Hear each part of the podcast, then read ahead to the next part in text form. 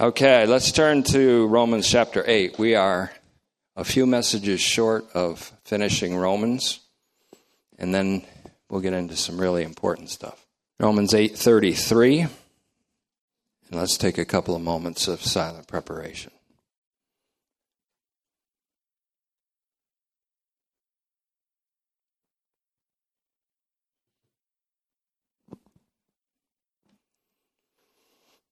Father, we're grateful for the opportunity to gather in this place with people who know the love of Christ that passes knowledge and with like minded saints. And we're so grateful for the fellowship of each one. We thank you, Father, for the opportunity to gaze into that perfect law of liberty, which is a fulfilled Torah of freedom. And when we stare into that perfect law, that perfect Torah, we see our freedom in Christ. And we know where our freedom came from. We pray that you'll enlighten our eyes, Father, so that we can say, It is God's doing, and it is marvelous in our enlightened eyes. We ask it in his name. Amen. Romans 8:33 says, "Who will bring an effective charge or accusation it's the future of the verb enkalo, enkaleo, and it has a courtroom drama sense to it. Who will bring a an effective charge, a successful charge against God's elect? Then, one translation, the one I chose, and the one I think is correct, it asks another question God, the one who justifies, the absurdity of that is revealed in the rhetorical answer, which has to be, Of course not. Who will bring an effective charge against God's elect? God, the one who justifies? Of course not. 34a, we only want to take the first half of it tonight. Who is the one who will condemn? And then the question Christ, the one who died? And of course not. Beyond that, who was raised up and makes intercession for us is going to require another message altogether. He was raised up because of our justification or for our justification according to Romans 4:25. So how can anyone be successful to condemn when it's Christ who died and in his death brought about our justification?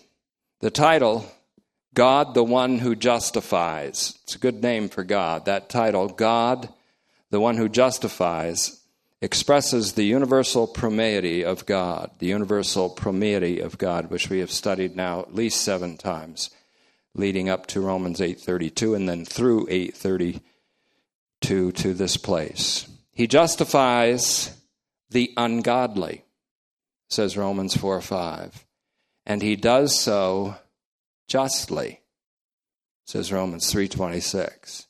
He justifies the ungodly and he does so justly. So if anyone wants to take on your gospel of the grace of God and of the universal salvation that is in Christ Jesus and object on the basis of justice or God's justice by saying, well, God is just too, he may be loved, but he just just too, then say, well, he justly justifies the ungodly.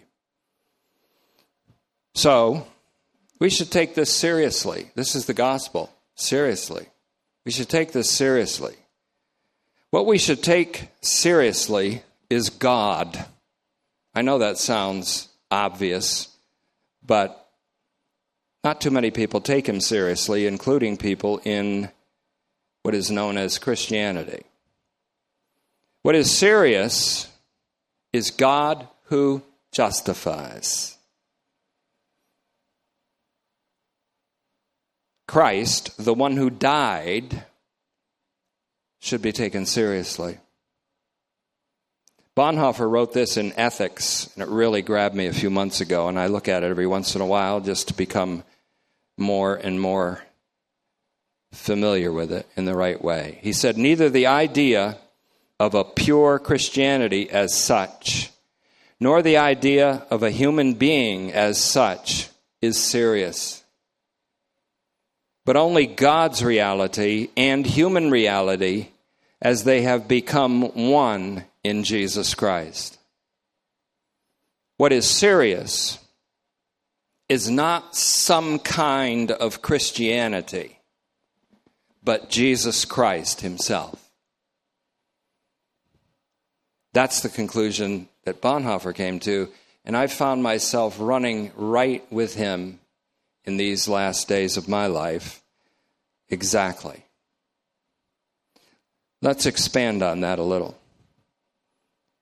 What is serious is the reality, capital R, of God who justifies. So, what is not serious at all and shouldn't be taken seriously is someone who would lay a charge against those whom God justifies. That's the elect. To do so is to lay a charge against the justifier who is God, who is just, and the justifier of the ungodly. And he is the justifier of Jesus Christ, who died as the ungodly and rose for our justification. What is serious and therefore to be taken seriously in this life is Jesus Christ who died. So, what is not serious, nor should be taken serious at all, is someone who would condemn those who died with him, and thus were justified with him, the elect one. Elsewhere, Paul writes, Neither circumcision nor uncircumcision is anything.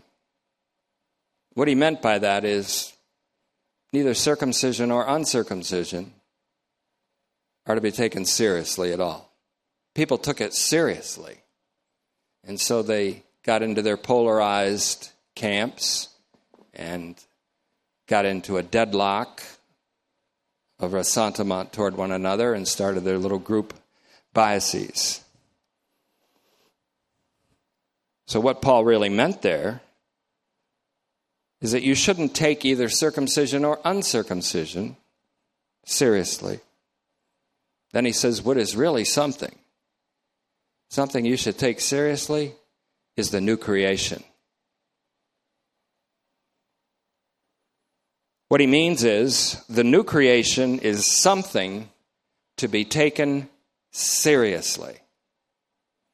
The new creation is everything, summed up in the reality that is in Jesus Christ.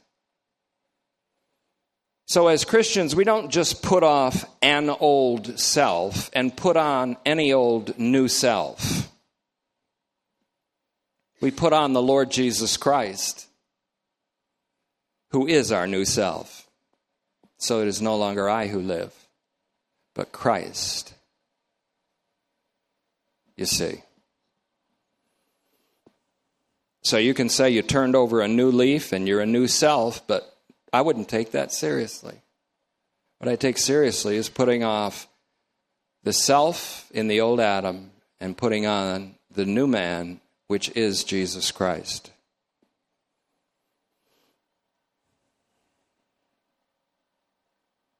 Anything that calls itself Christianity, when it's just a philosophy or a set of beliefs, or sacraments or practices should not be taken seriously.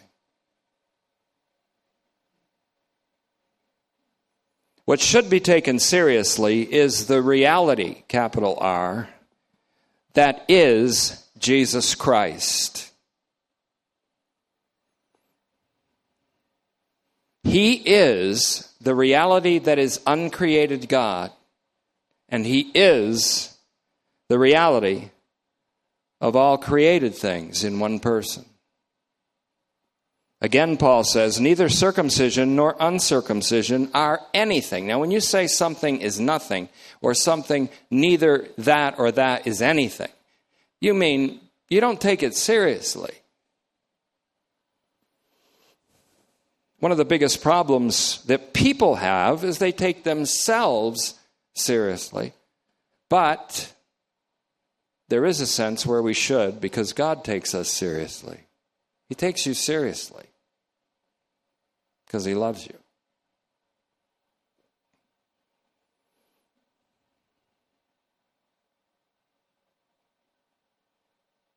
So when Paul says neither circumcision nor uncircumcision are anything, he means not just the ritual or the undoing of the ritual or the non doing of the ritual of circumcision, but the life and the livingness connoted by those things, an identification with either of those things, shouldn't be taken seriously. They are nothing. They are not to be taken seriously. When anyone thinks he's something, takes himself too seriously. When he's really nothing, he deceives himself. Paul said that in the same letter. But he said, well, you know what's really something? And therefore, something to be taken seriously is faith working by love. Galatians 5 6. That is, what he means there is God's faithfulness and Christ's faithfulness grounded in God, who is love, operative in us. God's faithfulness and Christ's faithfulness, grounded in God, who is love, operative in us. That is really something and should be taken seriously. God takes us seriously enough to love us without condition or restriction. God took us seriously enough to send his son and to hand him over for our offenses. The son took us seriously and he took our plight seriously enough to hand himself over for us. But God loved us so much that he did not spare the one who was to inherit all things. Isaac was an heir. He was the heir of Abraham. And in Isaac, through Isaac, the seed would come. So God spared Isaac, through whom the seed would come. But when the seed came, God did not spare the seed, because he was the heir that would inherit all things. So when God did not spare his son, but freely handed him over for us all, he will also give us all things because the son whom he handed over is the heir to whom he gives all things. So he didn't spare the heir so that the heir would cause everyone to inherit all things. So God will freely give us all things because he did not spare the heir, the seed, the son. We found that out a little bit in Romans 8:32. How shall he not freely give us all things because he freely handed him over? The reason is found in him being the heir. God, who at various times and through various means spoke in times past through the prophets, has spoken to us in these last days in his Son, who will inherit all things. The Father loves the Son, gave all things into his hands. Those same all things are given to us because the Father gave the Son. And he handed him over for our offenses means, contrary to the fluffy universalism of our time, that he bore the wages of sin, which is a punishment, not a retributive justice punishment by which God poured, which God poured out on him, nor was it a turning away of God's wrath from mankind because God wasn't mad at mankind but it was bearing the wages of sin, which is the result of sin and sins, where it would have taken us all, which is to an unspeakable death. He was handed over to that. But he wasn't only handed over as an unwilling substitute, he handed himself over for us all. That's an inconceivable love because he died an unspeakable death. It's an inconceivable, in fact, it's an impossible kind of love. To men, it's impossible. To mankind, this love is impossible. But all things are possible with God, who is love. Now, I'm going to say some things that'll be hard to hear tonight. Not hard to hear because they're going to be hard on you, but they'll be hard to understand at first because Paul, in his epistles, wrote of many things that are hard to understand, said Peter. If an apostle finds him hard to understand, then maybe we'll find him a little hard to understand. But I love things that are hard to understand because only the Spirit will teach us what they mean.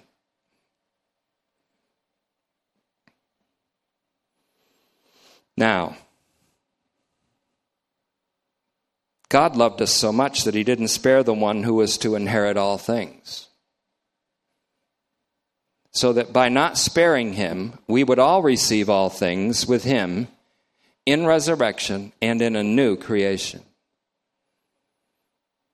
You may not take yourself seriously, but God took you very seriously. He was and is and always will be very serious about you. Because he loves you.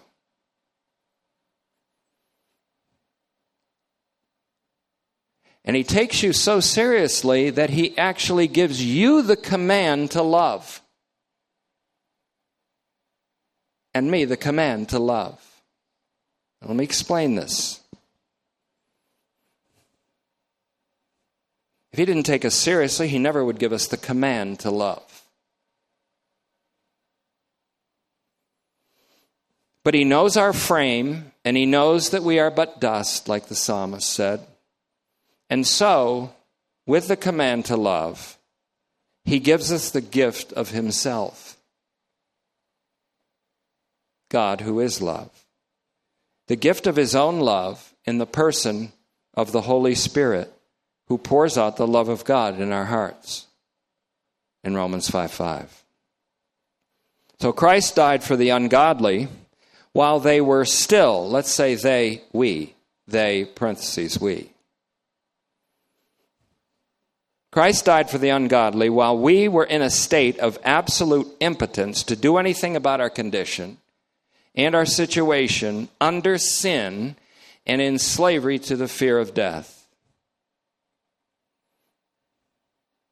Christ died for us right then. Such is the love of Christ that passes knowledge. Inconceivable kind of love. It passes knowing. So you can't even really say you know it because it passes knowing. But you can know that which passes knowing only by the Holy Spirit. Ephesians 3:19. God demonstrated his love in that while we were yet sinners, that means intractably, unrepentantly, impossible to be repentant sinners, intractable sinners. God demonstrated his love in that while we were yet intractably sinners, Christ died. Romans 5 8. And so, as we talked about Sunday, and that is out there in print, incidentally, a roughly edited version of what I said that day is this was the most important message I've ever proclaimed.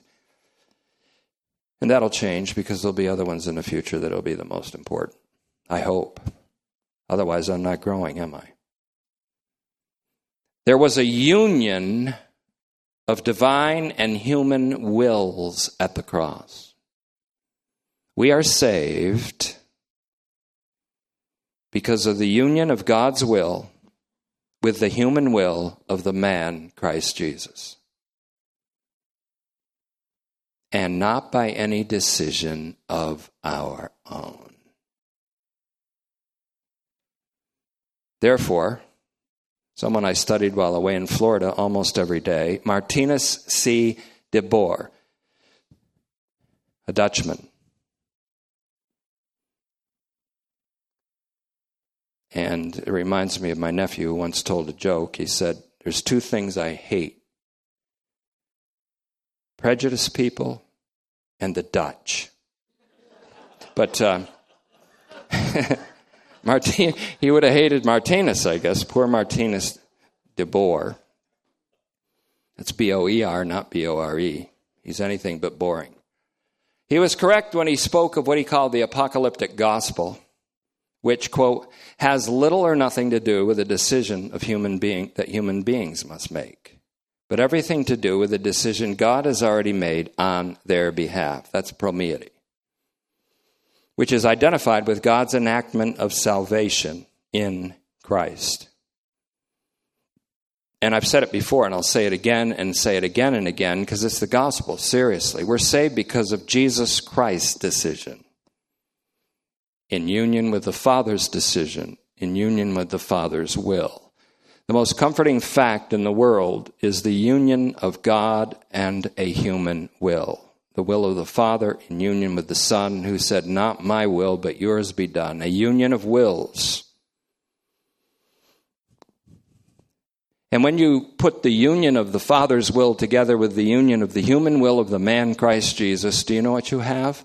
The love of God in Christ Jesus. And so we're still putting the squeeze on till the very last minute in Romans. We're squeezing from the left and the right. Romans 8:39, I'm persuaded that nothing there's a whole list there and we're going to deal with them principalities and powers, define what they are, who they are, how they're connected with the Elohim of Psalm 82, how God plans to reconcile them to himself, unfallen and fallen, fallen fallen angelic creatures and fallen creatures called Elohim. How they stand against us now. And how, once again, we're going to learn that this, where we are right now, where it says a brother is born for adversity, we don't have to look down the road and see maybe an adversity will happen. Welcome. You're already in it. Adversity University like the t shirt, like Mars's t shirt says. Adversity University. You're there. And so now is the time we lay down our lives. We don't have to wait for some heroic action. How can I lay down my life, my life for my brother, my sibling, my sister, my fellow human being? How can I do it unless they're running in front of a bus and I push them away and let the bus hit me? It's not a heroic action. It's an everyday action of laying aside the living soul of the Adamic ontology that lives for itself and putting on the Lord Jesus Christ to manifest His graciousness, His forgiveness, His kindness, His patience, His love, His livingness, His life. Otherwise, we'll be present to each other, but in the Adamic ontology. The problem with neurotic anxiety is the person who has it is never present to the people around them. They're always not present, even though they're there. They're only present to themselves and their problems. So they can't be present to you. And if you're going something, God forbid you'd ever say anything about it. Because it's all about them and their problems. You see, they're only present to their own problems and they're not present to you as their loved one or as someone you love. So, and I'm talking there about neurotic anxiety. I'm not talking about a an ailment, a psychological ailment that can be treated in various ways. I'm talking about the kind of thing Jesus told us not to do. Don't worry about anything. And Paul said the same thing, but by prayer and supplication, make every one of your needs known to God. That not, doesn't just mean, hey, I need flour to make bread. That means, hey, I need peace because I'm anxious. I need to be present to my family, to my loved ones, to my wife, to my children, to my grandchildren, to my fellow believers. I need to be present to them and represent to them the Lord Jesus Christ instead of just being present to myself in a Adamic ontology. That's the decision to lay down your life. It's not a heroic action. It may come to that. It may come to that. Who knows? But it's an action of everyday living. This is the adversity. Don't wait for a big one to come. This is the agona. This is the clash of the ages. This is the clashing juncture of the evil age and the age invaded by God in his Messiah. All we, like sheep, now are led to the slaughter all day long. But the question is who will separate us can anything separate us from the love of Christ? In 835, then 836, we're led to the sh- slaughter like sheep. That means thank God, we are identified with the flock of slaughter from which Jesus was selected. But no, nothing separates us from the love of Christ in that agona. In fact, we are more than conquerors. Only once was this word ever used in the scripture. It's huper nikon, super victors, through him who loved us. Romans 8:37. But I'm anticipating and putting the squeeze on from the left and the right. So, Jesus Christ himself is the saving act of God. Of God our Savior, whose will is all people get saved and come to the knowledge of the truth. All people have been saved, but people come to the knowledge of the truth embodied in Jesus one by one, as it were. Not all at once. That's why the Bible says pray for all human beings, especially those in power, those who have authority, so that we may live quiet and peaceable lives. This is good in the sight of God our Savior, who is willing that all be saved and come to the knowledge of the truth. So then, that truth that we come to the knowledge of is the truth that is embodied in Jesus. And it's the truth that their salvation is Jesus Christ and Him crucified and raised from the dead. It's one thing that all people are saved. That will was fulfilled when Jesus said tetelestai. But he said it in the Aramaic. That's a done deal. It was done when Jesus said, finished. But it's another thing for people to come to the knowledge of this truth, which is embodied in Jesus and comes by a supernatural insight. This reality, which is Jesus, as the reconciliation of God and all of humankind, and the reconciliation of all things and all beings in the heaven and all things on earth. That's the knowledge of the truth that we come to. This knowledge of the truth is the same as Ephesians 4:13, the knowledge that's epignosis of the Son of God.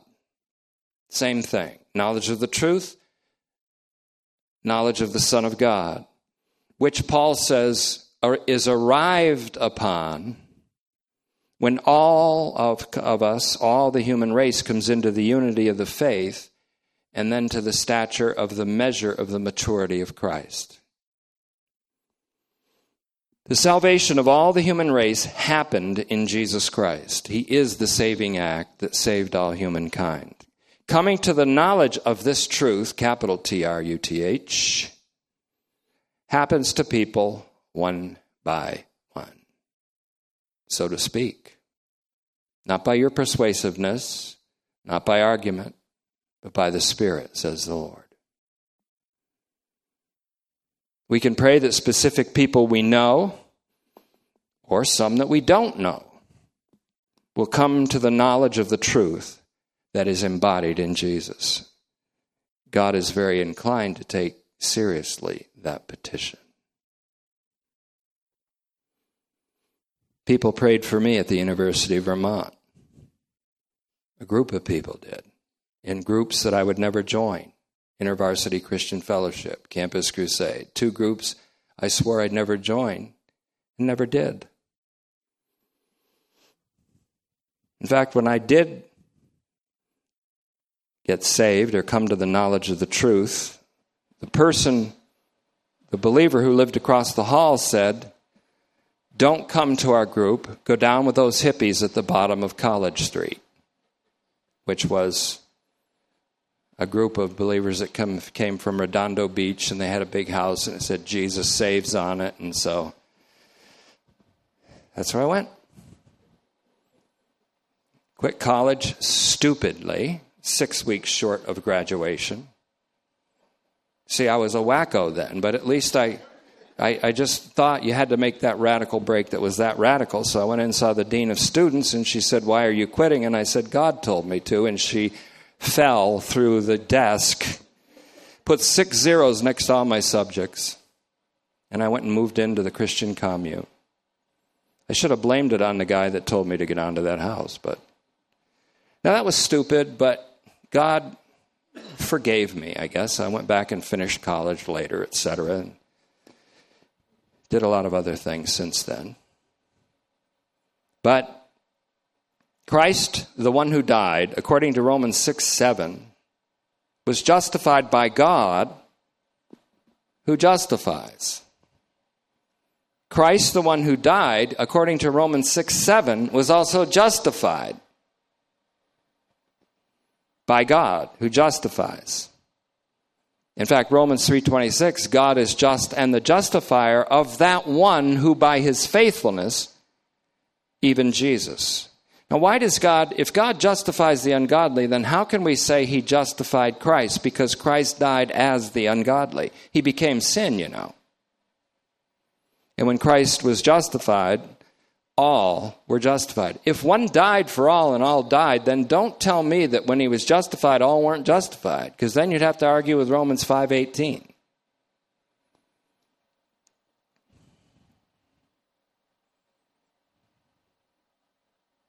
Because in Romans 6 7, the translation says, For the one who died, there it is again, the one who died, Christ the one who died, Romans 8 34, the one who died, Romans 6 7, Christ, was liberated from sin, it says. That means from sin's claims. So, most translations, and I looked at a lot of them today, they have either has been freed from sin, the one who died, has been freed from sin. That one who died is Christ, dying for all, and all died with him.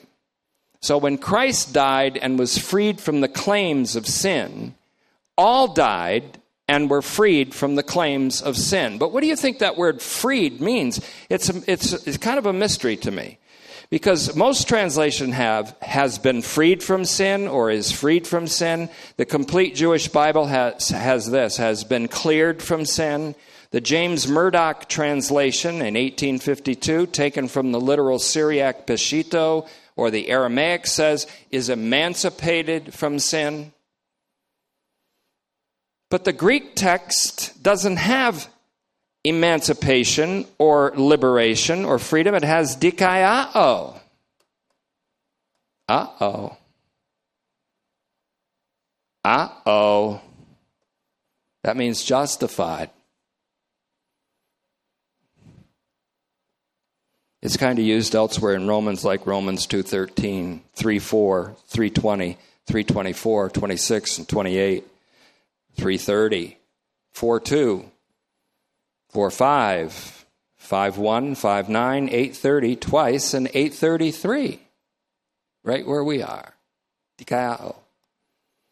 The idea is that Jesus who died was justified in the sense of being liberated from sin's claims on him. He became sin, you know. So at that time, sin had its claim on him, but he died, and sin lost its claims on him, and he was justified. But when Christ died, all died. Paul said in 2 Corinthians 5:14. That was the determination that he made that led him to love people, all people, not some people. When Christ died, all died. So when Christ was liberated from sin's claims in his resurrection, so then all were justified. For Romans 8, well, let's go back to 425. As I get to the end of this study in Romans, I'm all over the place in Romans. 425 says, He was delivered up handed over, paradidomi, for our offenses and raised up for our justification. I've said multiple times, and I'll say it again and again because it's the gospel, seriously.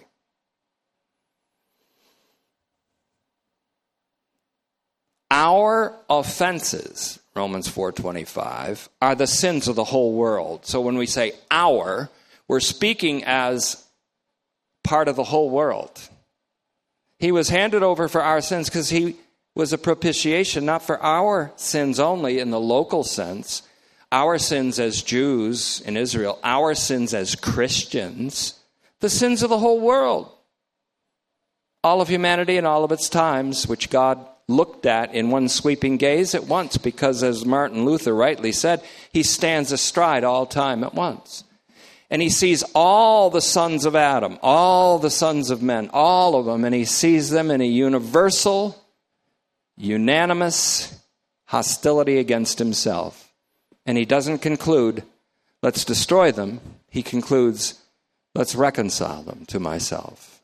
Let's turn my enemies into my friends. And he did it through the blood of Christ. That's the gospel. Seriously. It's a big question people say today. Seriously? If you, God forbid, and I'm using that, say to a teenager, make your bed, you're going to get this answer. Seriously?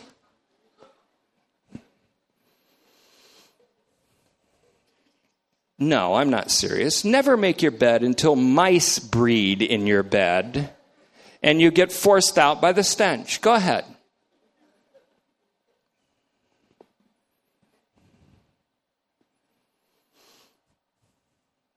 So then, seriously? That's the gospel? Seriously? Yeah, seriously.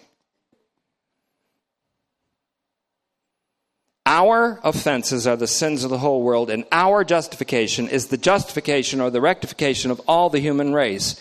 I take Romans 5:18 seriously. This has nothing to do with our obedience, not even our obedience of faith, which Paul's gospel intends to bring out in all the nations. You know what it has to do with? It has everything to do with the meritorious obedience of one Jesus Christ, by which many, that's all, are constituted as righteous or set right or justified. By the obedience of one, the many are made righteous. That's justified. And just in case you don't know what many means, it means all. 518 and 519 is virtually Paul saying many equals all. Many is often a metaphorical understatement for everybody. He will justify by my servant's knowledge or his suffering. He will justify many, says Isaiah 53 11. Paul says that means all. You see, that which was hidden in the prophets about God's Son and the universally saving effect of his cross is only now made manifest. You could read the Old Testament all day long, but never see it until you turn to the Lord, and then you see Christ in all of it, and you see his universally saving significance. That's what Romans 16 25 says. Christ died for the ungodly and in fact, he died as the ungodly. Why have you forsaken me? was the moment in which he was dying as the ungodly, experiencing the lie that the ungodly experience that they are God forsaken. He was made to be sin, and the sin that he was made was unbelief. For God made him to be sin for us, the ungodly, so that we could become the righteousness of God in him. I take that seriously. 2 Corinthians 5:21. And he became a curse for us. In Galatians 3:13, you can't get a four generation curse out of Exodus 34, 6 and 7 unless you misinterpret that verse as we see as we saw Sunday. He makes the sins of the father passes them on to the children that means he passes them on and passes them on and passes them on until they fall on his son. It's not like, oh, God says, well, you committed a sin, that's going to fall down on your son. No, it's going to be passed over onto your son, but your son will become a father of his son. So it will pass from him as a father to his son. The point is, all the sins that God did not judge, he waited until they were laid on Christ, his son, whom he did not spare. And the same is true for all the generations afterwards. There is no four generation curse. There is the curse that Christ was made so that the blessing of Abraham, which is the Holy Spirit, would come to all the nations. Galatians 3:13 and 3:14. So then, I just stepped another step out of the camp. But I like this. You see, you can talk about going outside the camp, but I like this. We go outside the camp to Him, it says. Outside the camp to Him, our Lord Jesus Christ. Outside the camp, you take Him seriously. Inside the camp, you mention Him with dulcet tones and sing about how much you love Him. That's inside the camp. But you don't really take him seriously. Outside the camp, you go to him and you take him seriously.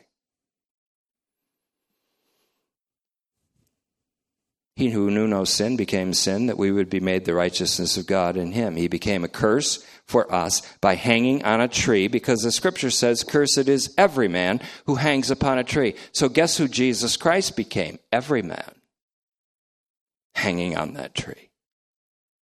So every man rose together with him in justification. That's the gospel. Seriously. When Christ, the one who died, died, all died.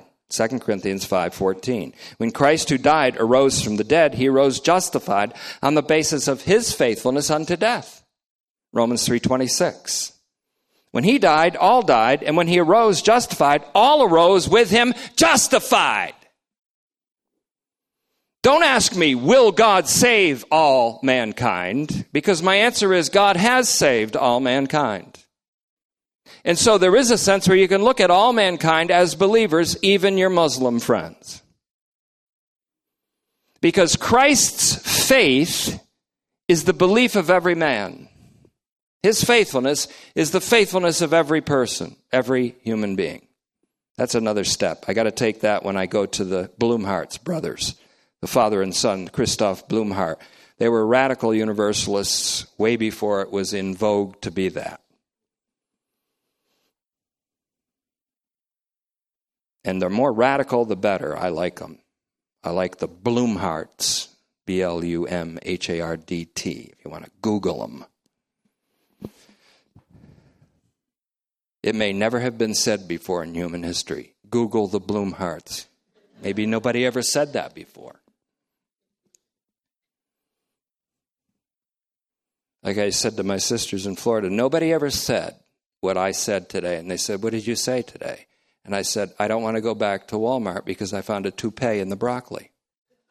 And then I said, Nobody else said that today. It was just that Walmart, just that, not, not all Walmarts. It was just that one. And I didn't really do that. I just said that to my sisters. They said, Are you going to Walmart? And I said, No, I found a toupee in the broccoli there. So it got me out of going to Walmart. But then I, we were saying nobody ever said that, probably ever. So nobody ever said Google the Blumhardts. Maybe. No, probably somebody did. When he died, all died. When he rose, all arose with him justified. Romans 3 24. All sinned, all have sinned, being justified. Who's being justified? By the grace of God through the redemption that's in Christ Jesus. The same all that sinned, and all sinned when God looked at all the human race in the universal, great universal sinfulness of all mankind. When he died, all died. When he rose, all justified all arose in him justified. That's colossians 3.1 compared with romans 3.24 5.1 and 5.18 all have been given life-giving justification. For in adam all die so in christ all will be made alive or in a sense all were made alive. If there was a law that could make an unjust person righteous and if there was a law to make a dead person alive then justification and eternal life would be on the basis of a law or the obedience to a law. But no such law exists according to Galatians 3:21. So God did what the law of Moses or no other law addressed to sinful flesh could ever do. God sent his Son in the likeness of sinful flesh and condemned sin in the flesh that the eternal Word became by incarnation. Romans 8 3. But God who justifies, we're dealing still with Romans 8:33. This is an exposition of a verse, 8:33. God who justifies and Christ who died were united in one will. There was a union of wills between God, all three members of the triune God are united in will. One being called God, not called the universe. One being called God, existing in three persons. The three persons of the divine Trinity were united in their will to save all mankind. But now there is a union of will between the Father and the Son and the man, Christ Jesus. So there's a union of divine and human will in the salvation of all mankind. So any human decision that has to be made with regard to salvation was made by the man, Christ Jesus, the mediator between God and all of mankind, whose only his will counts in salvation. You can will all day long and get on every single aisle of every single church in America and across the world. And it won't mean a hill of beans. It's Christ's decision. And so, the f- divine Father and the man Christ Jesus acted in a perfect union of wills. The Father handed the Son over to death for us, and the Son handed himself over to death to experience the wages not paid by God, but the wages paid by sin, which is death. But the Father's command did not end in the Son's death. For Jesus said, No one takes my life from me. I myself lay it down. Oh, follow this, follow this. Because this goes from the gospel seriously to our command to love. I have the right to lay it down and I have the right to take it up again. I have received this command from my Father. A twofold command to lay my life down and to take my life back again. He did them both. John 10 18. The command from his Father was to lay his life down. Consequently, he had the right or the divine authorization and the power to lay down his life in death for us and for our salvation, says the creeds, like the Nicene Creed rightly. He obeyed this command of the Father to lay his life down. But there was also the command to take up his life again. And Jesus had the command to do that. Consequently, Jesus had the power and the authorization to take his life back up again, which he did willingly when God raised him up by his own glory. He was raised by the glory of the Father, says Romans 6 4. He was raised by the Holy Spirit, says Romans 1 4 and Romans 8 11, which means that the Holy Spirit is the glory of the Father. Who is the glory of the Father? The Holy Spirit is the glory of the Father. He raised up Jesus from the dead. Jesus took his life back at the same time in a union of wills.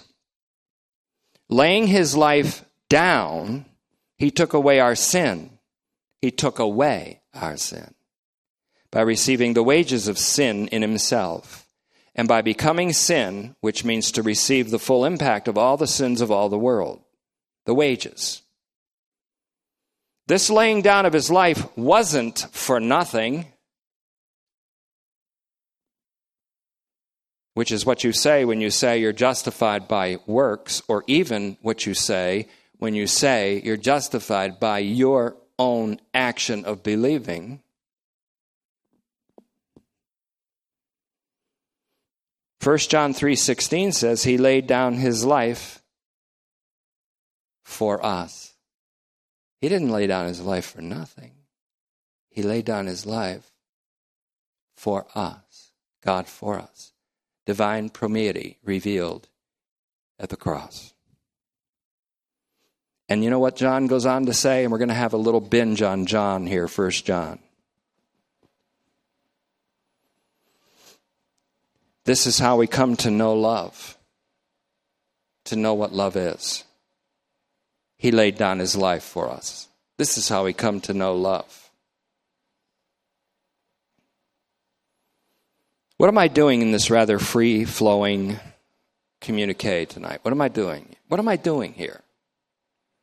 I'm proclaiming Jesus Christ according to the revelation of a mystery, kept silent for ages, but now made known by the command of the eternal God. I have a command to proclaim Jesus Christ according to the apocalypse of a mystery.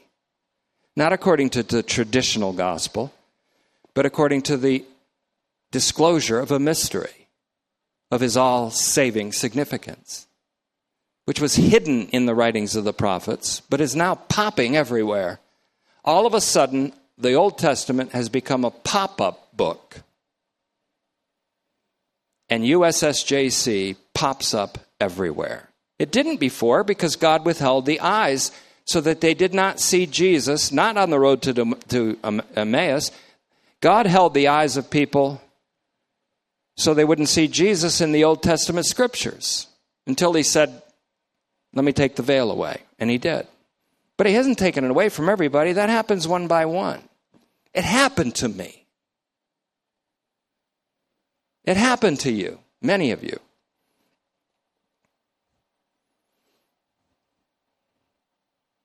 So, what am I doing? I'm preaching the gospel of God about his son.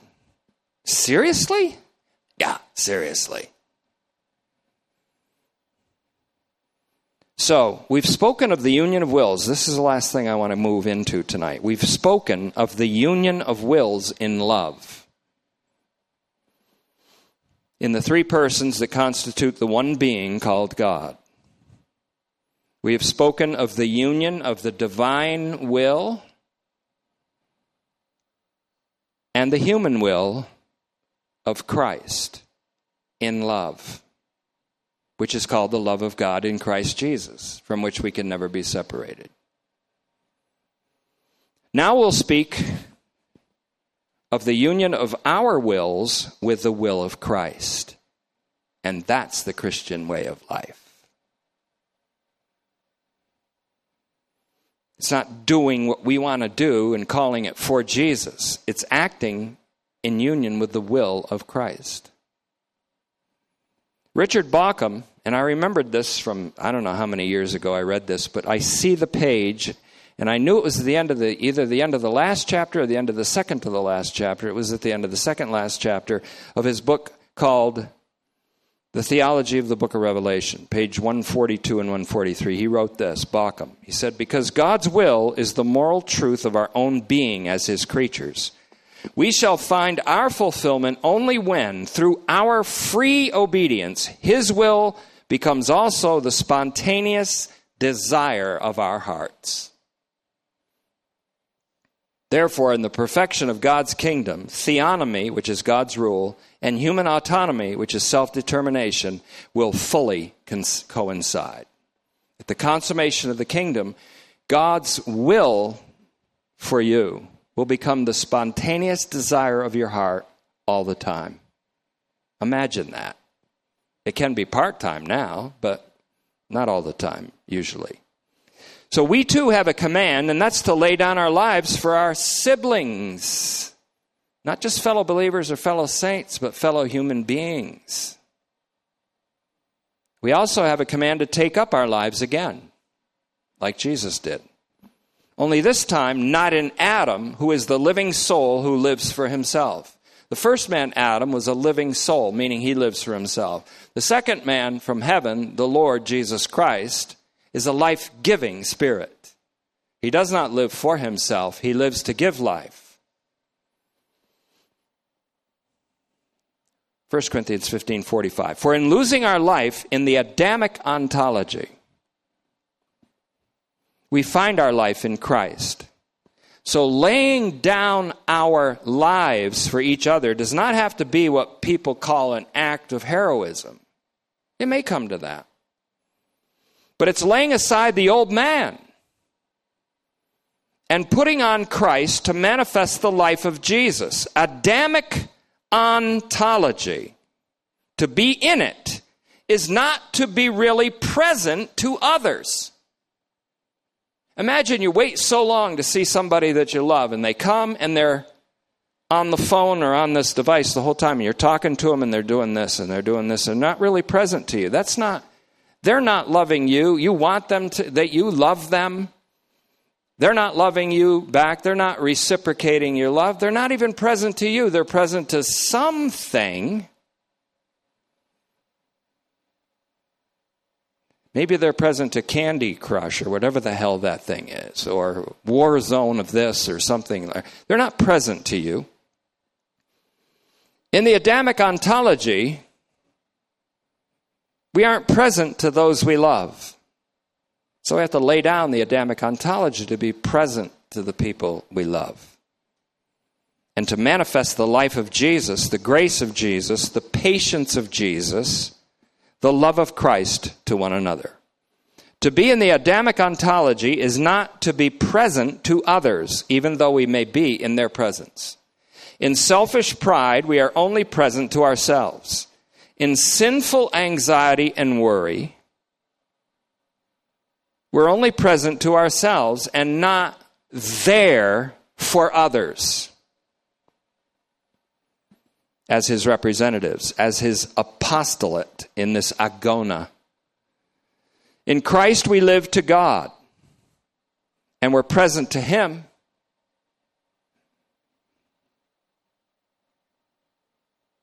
And in this way, we are present to others as his representatives, as his apostolate in this agona, in this clash of the ages. We are born as brothers for adversity.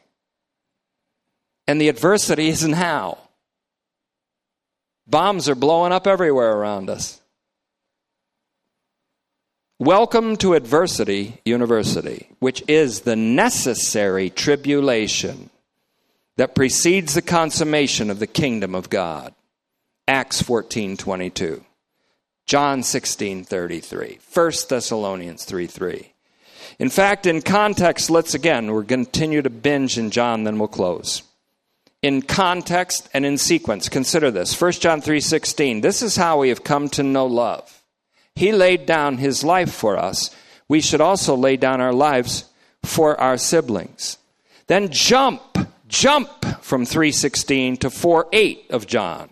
The one who does not love does not know God because God is love. But listen to how it goes now. 4 9. God's love was revealed among us in this way God sent his one and only Son into the world so that we might live through him. Love consists in this not that we loved God, but that he loved us and sent his son to be the propitiation for our sins. Our sins, but let's now loop back to 1 John 2 1. My little children, I'm writing you these things so that you may not sin. But if anyone does sin, we have an advocate with the Father, Jesus Christ the righteous one, yea, rather, who is risen and makes intercession for us, Romans 8.34, there's a conjunction there. He himself is the propitiation for our sins, and not for ours only, but also for the sins of the world. Then, suddenly, fast forward to 1 John 4.19, we love because he first loved us. If anyone says, I love God, yet hates his brother, he is a liar. For if the person who does not love his brother whom he has seen cannot love God whom he has not seen. And we have this command from him. The one who loves God must also love his brother. Now, there, that stings. Am I a Pharisee? Am I laying on this burden on you and not lifting a finger to help? Here's me lifting a finger to help. In fact, I'm lifting my massive bicep to help you on this. So take heart when it says to love one another as he loved. I'll say it again. He gives the gift of himself. The gift of his own love in the person of the Holy Spirit who pours out the love of God in our hearts. Because of that, this command to love and to lay down our lives for our siblings is neither grievous nor even difficult to accomplish. 1 John 5 3. Karl Barth got it right when he wrote his commentary in Romans, and he wrote this in Romans commentary For the love of God in Christ Jesus is the oneness of the love of God towards men and the love of men towards God. It's all one love. Even U2 got it right. U2? One love. And Bonhoeffer again spoke correctly when he said, quote, the love with which man loves God and his neighbor is the love of God and no other. For there is no other love. There is no love which is free and independent from the love of God. In this, then, the love of men remains merely passive.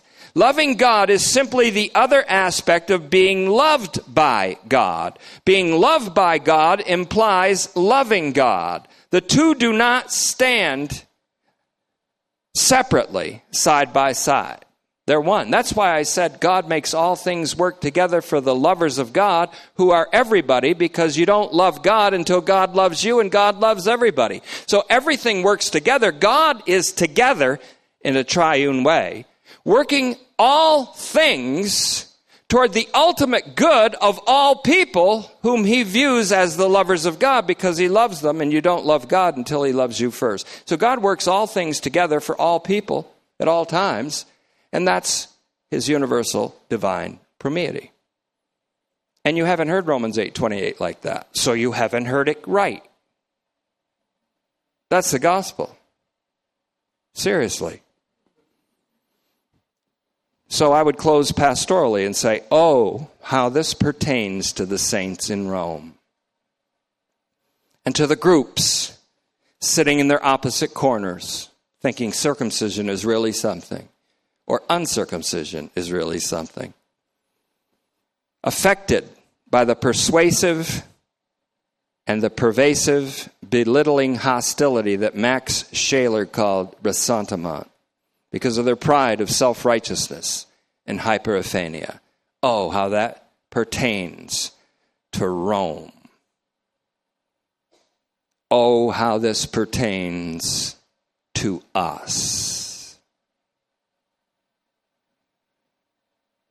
This is all going toward love, as it has all come from love. The love of God, the love of God who is love. Recently, I looked up love in an index. I love to do that in a book. I get tired of reading straight, so I'll go, let me see what he says about faith, see what she says about grace, see what he says about love. So I looked up love in the book I'm plowing through now called The Redemption. I waited seven years for it, so I'm plowing through it. The Redemption by Lonergan.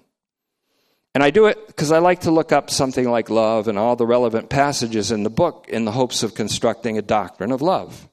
But this is the strangest index. It only had two or three different references to love. But the editor had a note next to the index instead of listing all the passages. And this is what the editor said of the redemption. I think it was Robert M. Doran. He said, It could be argued that the overriding theme of this work is love.